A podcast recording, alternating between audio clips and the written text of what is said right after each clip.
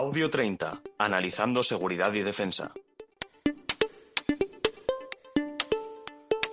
Muy buenas a todos y bienvenidos a un nuevo episodio de Audio 30, los podcasts del think tank Artículo 30. Mi nombre es Blanca Maravini y en el programa de hoy abordaremos el nuevo Plan de Seguridad y Defensa de la Unión Europea y la Dirección Estratégica para el Sur de Europa, donde analizaremos, en concreto, el reto de la migración.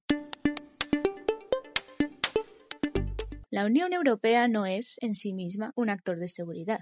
Es lo que se conoce como un poder blando. La defensa es todavía un ámbito de competencia exclusiva de cada Estado miembro. 27 países con distintos intereses y prioridades. Llegar a un acuerdo y aunar tan diversas culturas estratégicas no será sencillo ni rápido. ¿Qué podemos esperar entonces del nuevo Plan de Seguridad de la Unión Europea? Para responder, contamos con Sebastián Puig, oficial de Intendencia de Armada y experto nacional en asuntos financieros de seguridad y defensa en el Consejo de la Unión Europea. La Unión Europea se enfrenta ahora a un número creciente de desafíos. Debe hacer frente a ellos y fomentar su autonomía estratégica, reforzar su posición en el escenario internacional y mostrar credibilidad. Pero primero debe definir qué tipo de actor de seguridad y defensa quiere ser. Por eso, en 2020, los ministros de Defensa de la Unión Europea acordaron desarrollar el Strategic Compass, orientación estratégica en español, en el marco de la Estrategia Global de la Unión. Desde la publicación en 2016 de la Estrategia Global para la Política Exterior y de Seguridad de la Unión Europea, los Estados miembros, con España siendo uno de los países de cabeza, han trabajado intensamente para el fortalecimiento de la Unión en el campo de la seguridad y defensa. Se trata de avanzar en el desarrollo de una política común de seguridad y defensa para mejorar la capacidad de la Unión Europea para actuar en la gestión de crisis internacionales y allá donde se vean afectados los intereses europeos. Así, este documento supone un gran paso hacia una unión más estrecha. Sin embargo, este avance en política común de seguridad y defensa no es novedad. En 1991, el Consejo Europeo ya asentó en Maastricht las bases de la política exterior y de seguridad común europea. La PES, como se conoce comúnmente, se constituyó en sus orígenes como un simple mecanismo de concertación de la política exterior de los distintos miembros. Finalmente, quedó consolidada con el Tratado de Lisboa de 2009 pero Sebastián Puig explica que no es nada comparado con este nuevo avance. Hasta la fecha no ha existido ningún documento político estratégico aprobado por los Estados miembros que contenga directrices suficientemente claras sobre los objetivos de seguridad y defensa que se derivan de la estrategia global y que además proporcione orientaciones sobre su implementación. Si esto eh, lo vemos 10 o 12 o 15 años antes, lo que estamos realizando hoy en día hubiera resultado prácticamente impensable. Hemos avanzado grandes pasos. Lo estamos haciendo entre todos. El documento Strategic Compass se presentará ante el Consejo en 2022 y abordará cuatro áreas clave. Misiones de gestión de crisis, resiliencia, capacidades e instrumentos y colaboración con socios. Con él se pretende formular el primer análisis común de amenazas de la Unión. También se busca acordar objetivos estratégicos claros y asequibles para así fortalecer su posición como actor internacional en materia de seguridad y defensa. Por último, se quiere aportar orientación política para futuros procesos de planificación militar. No obstante, el valor de la iniciativa reside no solo en su contenido, sino en lo que representa. La puesta en marcha del Strategic Compass supone un paso hacia adelante en el desarrollo de una cultura común de seguridad y defensa europea que respete a la vez las visiones y las políticas de los Estados miembros en este ámbito. En el año 2019 ya el Consejo Europeo, cuando adoptó la nueva Agenda Estratégica 2019-2024,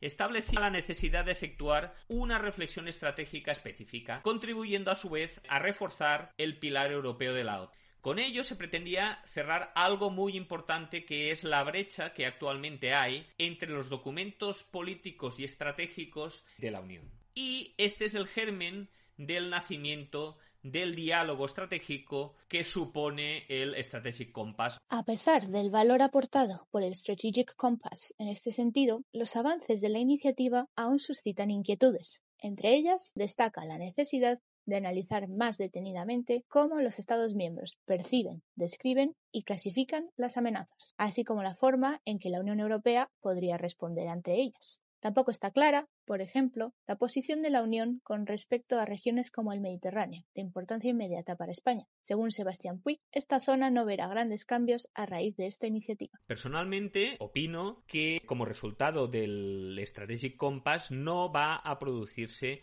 ninguna variación significativa en la dirección estratégica de la Unión Europea con respecto al sur de Europa y el Mediterráneo. Esta siempre ha sido un área de interés prioritario, tanto político como estratégico de la Unión, por la importancia, por la vecindad y va a seguir siéndolo en el futuro. Lo que sí está encima de la mesa, lo estamos viendo en los diálogos que están habiendo actualmente en el ámbito del, del compás, es la necesidad de mejorar sustancialmente la coordinación, la coherencia, la efectividad y la eficiencia de todas las herramientas que la Unión Europea tiene en este ámbito. Dentro de la región mediterránea destaca la migración como asunto clave. Este es, sin duda, uno de los grandes retos de futuro para la Unión. En concreto, Strategic Compass sí reconoce la presión migratoria como una tendencia global, una tendencia que afecta enormemente a los países de la Unión. Las naciones ricas y la Unión Europea en concreto, con poblaciones cada vez más envejecidas y con mayor esperanza de vida, pues eh, verán sometidas sus avanzados estados de bienestar a una presión fiscal muy, muy fuerte, en especial en los sistemas de salud y las pensiones. Además, la necesidad de renovar las bases demográficas mediante la inmigración pues choca con la exigencia de controlar la enorme presión de los flujos de entrada, generando, y lo estamos viendo ya, tensiones sociales con importantes consecuencias políticas y económicas. Mientras, la apuesta de Bruselas es contrarrestar la tendencia migratoria, espoleando una recuperación socioeconómica que haga frente a las causas subyacentes de estos flujos migratorios. Sebastián Puig cree que la crisis migratoria también puede solventar la demanda laboral europea, aliviar la presión fiscal y garantizar una subida en las tasas de natalidad. Sin embargo, este asunto requiere de una respuesta política que va mucho más allá de los aspectos de seguridad. ¿Tendrá la nueva orientación estratégica un impacto decisivo en la política migratoria europea? Ahora mismo no, no, veo todavía eh, un, resultado claro como consecuencia precisamente del diálogo de Strategic Compass, pero eh, lo que sí se ve es una necesidad cada vez más importante de tener una posición común y coordinada al respecto y de eh, asegurar de alguna manera que esos flujos de entrada al continente europeo sean lo más regulados y controlados posible. Creo eh, personalmente que esto es uno de los aspectos todavía más eh, borrosos y más difíciles de vislumbrar en el resultado final del Strategic Compass, bueno, pero lo veremos en los próximos meses. Y es que la migración es un tema delicado. Ha sido una de las mayores crisis a las que se ha enfrentado la Unión Europea y ha dividido a sus miembros. Pero la seguridad empieza lejos de nuestras fronteras. Por eso, proporcionar una gestión común que complemente la defensa y el desarrollo es un gran reto, pero es necesario. En concreto, España es receptor de grandes movimientos migratorios irregulares. Por eso, es esencial la contribución española a las operaciones cívico-militares de la Unión.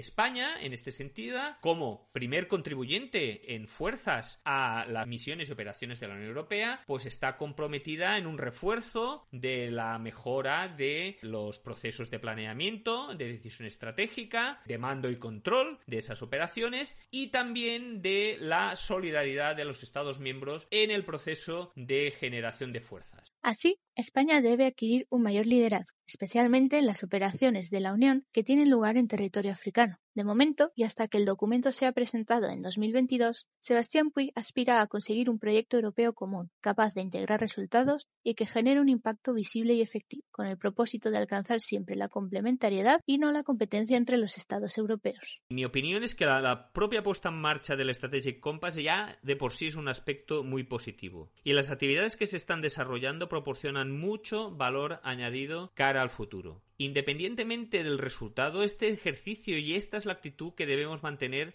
en la construcción de una seguridad genuinamente europea. Es necesaria, y en eso está el ejercicio del Strategic Compass, una mayor concreción política y estratégica de objetivos a conseguir, que nos den un camino que se pueda medir y que se pueda trazar y que se pueda detectar qué desviaciones estamos teniendo. Finalmente, El éxito de esta nueva orientación estratégica de la Unión Europea dependerá de cuán cerca esté de ser un plan de acción concreto, realista y efectivo, que aúne y comprometa las culturas de los 27 Estados miembros. En cuanto al reto migratorio, el despliegue militar, la acción política y la ayuda humanitaria son materias que la Unión Europea deberá desarrollar en conjunto porque la solución no es acoger a todos los migrantes, sino proporcionar las herramientas que logren la estabilidad y el desarrollo de los países de origen.